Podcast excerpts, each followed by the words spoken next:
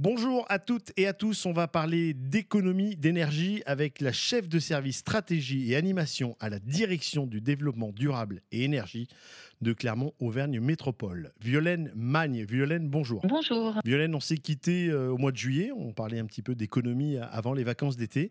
Et aujourd'hui, on va parler eh bien des économies que l'on peut faire au bureau.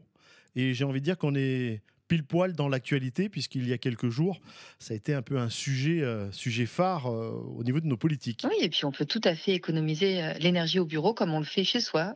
C'est aussi simple. Alors, quels sont les, les premiers gestes que l'on doit avoir en tête? Alors, peut-être qu'on peut commencer à parler de climatisation. Hein, c'est un peu de saison. Euh, et la, climatisation, la climatisation elle fonctionne aussi souvent quand on est au bureau. Et, et, et ça compte. Hein. Euh, selon les chiffres de l'ADEME, euh, l'Agence de la transition écologique, euh, la climatisation représente jusqu'à 20% de la consommation d'énergie dans les grands immeubles de bureaux. Donc c'est important. Donc pour la climatisation, ce qu'on peut faire, c'est avoir un respect de la température minimum conseillée, c'est 26 degrés. pas descendre en dessous, pas avoir une climatisation à 23, 22, 20 degrés. et essayer, autant que faire se peut, de ne pas dépasser 4 degrés d'écart entre la température extérieure et la température intérieure. Et puis, alors, ça semble assez évident le disant comme ça, hein, mais évidemment, quand on met la clim, euh, on garde les fenêtres fermées. Et puis, euh, quand on sort euh, de la pièce pour une réunion qui dure quelques heures, eh bien, aussi, on, pense à la couper parce que ça ne sert à rien de la faire fonctionner quand on n'est pas là.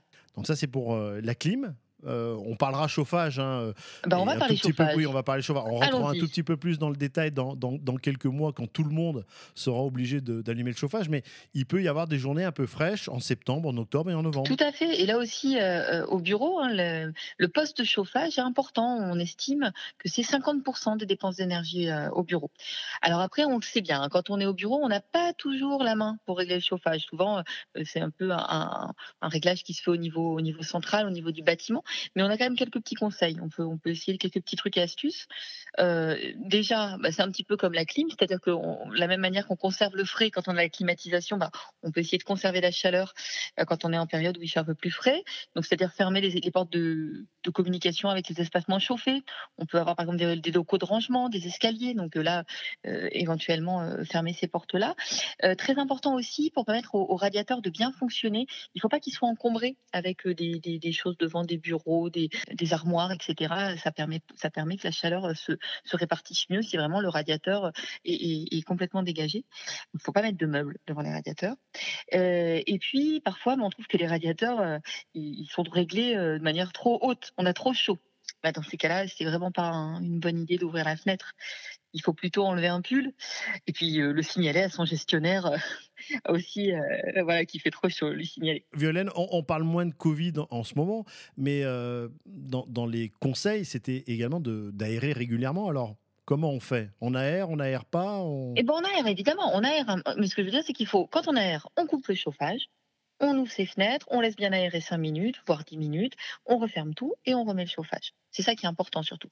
On coupe le chauffage quand on ouvre les fenêtres. Ça semble assez logique. ça, c'est pour ceux qui ont la main euh, sur le chauffage. Euh, exactement, voilà. Et si on n'a pas la main, eh ben, en effet, euh, là, on sait bien que les consignes sanitaires du Covid prévalent. Donc, il faut en effet ouvrir sa fenêtre un peu régulièrement. On sait que c'est quoi, toutes les heures, toutes les heures et demie. Et puis de la même manière, si pareil, si on a la possibilité, quand on part euh, pour un temps assez long, là on parle plutôt de partir pour le week-end notamment, hein, quand on, il est vendredi, euh, vendredi 18 euh, on, on, on, baisse son radiateur si on peut. Euh, et puis, on, si on a la possibilité également, on peut fermer ses volets ou ses rideaux pour limiter les déperditions de, de chaleur. On y pense pas forcément, mais euh, pensez à tout fermer pour garder la chaleur euh, à l'intérieur du bureau tout au long du week-end. On parle de l'eau? Sur l'eau, euh, on, a plutôt une problématique dans les bureaux de on va être là pour signaler quand par exemple on voit des fuites. Ça va surtout être ça, parce que c'est vrai que sur l'eau, bon, on peut faire attention de ne pas dépenser trop d'eau quand on se lave les mains, etc. Mais malgré tout, c'est pareil, on n'a pas vraiment la main sur la consommation d'eau. Par contre, ce qui est important, c'est quand on voit qu'il y a des fuites, hein, c'est-à-dire on, ça peut être au niveau de la chasse d'eau, on voit qu'elle coule en continu, ça peut être un robinet qui ferme mal. Ben là, il faut le signaler, pareil, au, gestionnaire de son bâtiment. C'est important parce que vraiment, les, fuites, hein, c'est terrible, ça peut euh, entraîner des consommations énormes euh, d'eau à, l'échelle euh, d'un immeuble de bureau. Le papier, On en gaspille du papier. Et oui, on en gaspille encore. C'est ça qui est étonnant. On se rend compte que euh, même si euh, le numérique euh, se développe toujours plus, c'est pas pour ça qu'on on, consomme beaucoup beaucoup moins de papier. Hein. On continue de, consommer un, une grande quantité de papier. On estime, hein, c'est pareil, c'est des chiffres de l'ADEME, que chaque salarié consomme environ 70 à 85 kilos de papier, c'est-à-dire 3 ramettes par mois c'est quand même énorme. Et puis, puis on voit aussi que, eh ben, on est moins euh, vertueux au bureau qu'à la maison. On recycle moins bien. Quand on est au bureau, on recycle seulement 21% des papiers, alors que quand on est à la maison, c'est 41%. Alors peut-être aussi parce que des fois on n'a pas des équipements tout à fait adaptés, peut-être que les poubelles sont pas bien identifiées euh, pour pouvoir recycler le papier. Mais en tout cas, on voit bien que le papier c'est un, un vrai sujet. Euh, et d'autant plus que finalement, euh, un quart des documents qu'on imprime sont jetés cinq minutes après avoir été imprimés.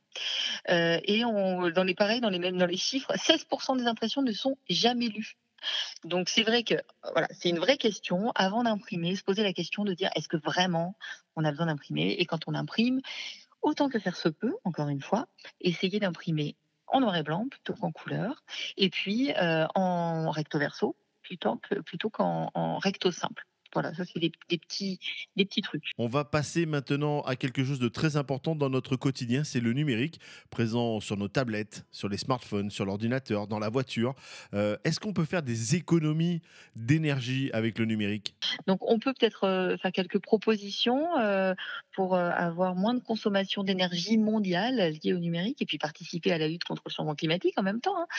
Alors on sait par exemple que ça peut être intéressant de mettre les adresses web qu'on consulte souvent en favori. Parce que ça évite de faire une recherche pour ensuite aller sur son site. Donc du coup, ça raccourcit euh, le nombre de requêtes euh, qu'on fait sur Internet et ça permet euh, de, diminuer nos, les consommations énergétiques qui sont générées par les serveurs et donc les émissions de gaz à effet de serre. Un peu de la même manière, on ferme sa page Internet une fois qu'on a fait notre recherche, qu'on a pris l'information qu'on souhaitait avoir. Il faut bien penser à refermer cette page Internet parce qu'en fait, les navigateurs Internet, ils réactualisent les pages sont restées ouvertes. Et donc, du coup, pof, à chaque fois, ils font appel aux serveurs euh, web qui sont, encore une fois, très consommateurs euh, en énergie. Évidemment, alors ça, c'est une grosse problématique, alléger les échanges euh, sur messagerie. soit on compresse la taille des pièces jointes, ou alors on peut même avoir des, sites de dépôt temporaire hein, de ces pièces jointes. on essaie de pas avoir un nombre trop important de destinataire pour un mail, de bien cibler à qui on envoie son mail. Ça, c'est important hein, euh, dans l'impact environnemental. Euh, si possible, si on peut ne pas avoir d'image et de logo dans la signature, c'est plutôt mieux. Euh, et puis, quand on est donc dans, un, dans, dans, une boîte qui a une messagerie instantanée, on peut plutôt choisir cette messagerie instantanée plutôt que le mail. C'est pareil, ce sera un peu plus efficace au niveau énergétique. Grosse euh, marge de progrès aussi, c'est faire du ménage dans sa boîte mail. Alors, je sais que c'est très difficile, hein, euh, moi la première, mais de se dire, bah, ça finalement, c'est des newsletters que je ne lis pas, donc je me désabonne. Attention, là j'ai des spams, il faut bien que je les supprime, il faut que je pense à vider ma corbeille. Euh, voilà, ça c'est pareil parce que pour tous les mails stockés, que ce soit dans la messagerie, dans la poubelle, etc., de la même manière, hein, les hébergeurs, ils font tourner des serveurs pour ça, alors que c'est des choses dont on n'a pas forcément besoin. Puis un, un dernier petit conseil, euh, on fait beaucoup de réunions euh, en ligne hein, euh, depuis que on a tous été confinés pendant pendant le Covid. C'est un pli qu'on a beaucoup pris, beaucoup pris pardon au bureau, et on peut aussi limiter le poids des réunions en ligne. Alors on peut essayer de privilégier les échanges audio plutôt que vidéo, c'est-à-dire d'avoir peut-être un, moment vidéo au début de la réunion pour se voir et puis après on, passe en, audio. Parce que le, flux de données audio consomme moins que consomme moins de bande passante que la vidéo. Euh, et puis, on peut également euh, euh, proposer de mettre les documents à télécharger pour la réunion sur une boîte de partage et pas les envoyer par mail. Comme ça, ça évitera d'avoir un mail qui fait aussi le tour du monde et ce sera une, un, document qu'on aura de manière plus directe sans faire tourner trop de serveurs.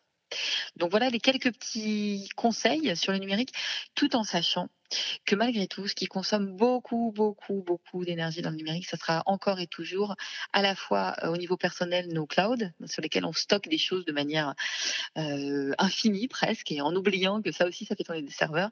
Et c'est également aussi les, films qu'on regarde en, streaming. Ça, c'est plus dans le domaine personnel, mais c'est important de le noter que dans le numérique, c'est surtout nos, c'est beaucoup nos comportements euh, individuels et nos comportements à la maison hein, qui, qui génèrent des consommations énergétiques et des émissions de gaz à effet de serre.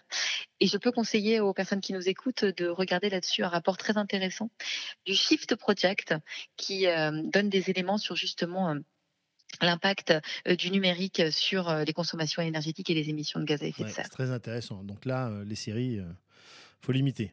Alors on peut limiter, on peut les regarder en plus basse euh, résolution également. Et puis c'est pareil dans le rapport du du, project, du, du Shift Project, pardon, euh, il y a des, des, propositions euh, pour aussi des petits logiciels peut-être installés pour que ça, ça soit moins consommateur d'énergie. Donc ça, je laisse le découvrir aux, aux, personnes qui écoutent ce podcast et qui souhaiteraient aller un petit peu plus loin. Donc ça veut dire que là, je vais directement sur ma tablette Netflix et j'enlève la 4K pour regarder sur la tablette, c'est peut-être pas nécessaire. Et eh ben, vous avez peut-être qu'on se met en très basse résolution pour regarder une série, ça change rien en fait. Ouais, sur un petit écran, on verra pas trop la différence. on verra pas trop. C'est plein de bons conseils. Alors sur l'ensemble, sur le numérique, on a appris aussi euh, plein plein de choses. Euh, j'espère que si vous êtes en train d'écouter ce podcast, vous avez noté, vous pourrez le réécouter euh, pour prendre des notes. C'est des petits gestes, hein, c'est jamais révolutionnaire, voilà. Et puis alors c'est quelques petits gestes pour l'électricité. Pour terminer très très rapidement, alors ça semble tellement évident, mais malgré tout tout, à chacun. Des fois, on oublie bien éteindre toutes les lumières quand on part de son bureau, quand on parle d'une salle de réunion. Ça semble, ça semble tout bête, hein. mais 10 minutes euh, d'éclairage inutile trois fois par jour, c'est 5 jours d'éclairage en continu sur un an. Voilà, tout simplement. c'est pas Versailles ici. Eh, non, mais. Voilà, ça, semble bête, mais, on voit encore parfois euh, des, bureaux euh, où on, se dit tiens là il y a un bureau qui est resté allumé pendant la nuit. On, voit encore ça des fois en passant en ville, euh, des, bureaux parfois qui sont qui sont restés allumés, on les voit par les fenêtres.